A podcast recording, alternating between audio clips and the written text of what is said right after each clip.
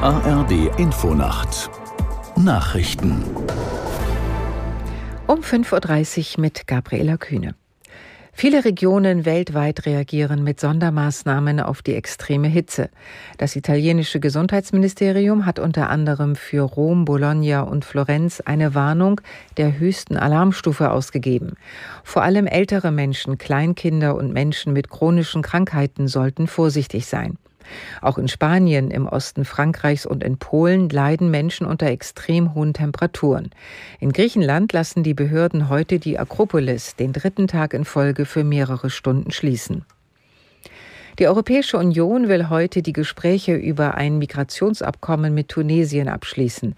Dafür kommt EU-Kommissionspräsidentin von der Leyen in Tunis mit Präsident Sayed zusammen. Aus der Nachrichtenredaktion Peter Behrendt. Die EU hofft auf ein Abkommen ähnlich dem mit der Türkei. Danach soll Tunesien Migranten an der Fahrt über das Mittelmeer nach Europa hindern oder aus der EU zurücknehmen. Im Gegenzug hat Brüssel Tunis Finanzhilfen von mehr als einer Milliarde Euro in Aussicht gestellt. Begleitet wird von der Leyen von der italienischen Regierungschefin Meloni und von dem geschäftsführenden niederländischen Ministerpräsidenten Rütte. Die drei Politiker waren bereits vor gut einem Monat zusammen zu Gesprächen in Tunis. In Deutschland beziehen einem Bericht zufolge immer mehr Menschen im Rentenalter Sozialleistungen.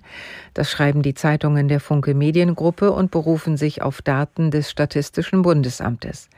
Demnach waren von Januar bis März 684.000 Rentner auf Grundsicherung angewiesen. Das seien 90.000 mehr als im Vorjahr. Besonders von Altersarmut betroffen sind demnach Frauen. Grundsicherung im Alter können alle beantragen, deren Einkünfte nicht ausreichen, um die Lebenshaltungskosten zu decken. Ein Ermittlungsrichter in Palma de Mallorca hat gegen fünf deutsche Urlauber wegen des Verdachts einer Gruppenvergewaltigung Untersuchungshaft angeordnet.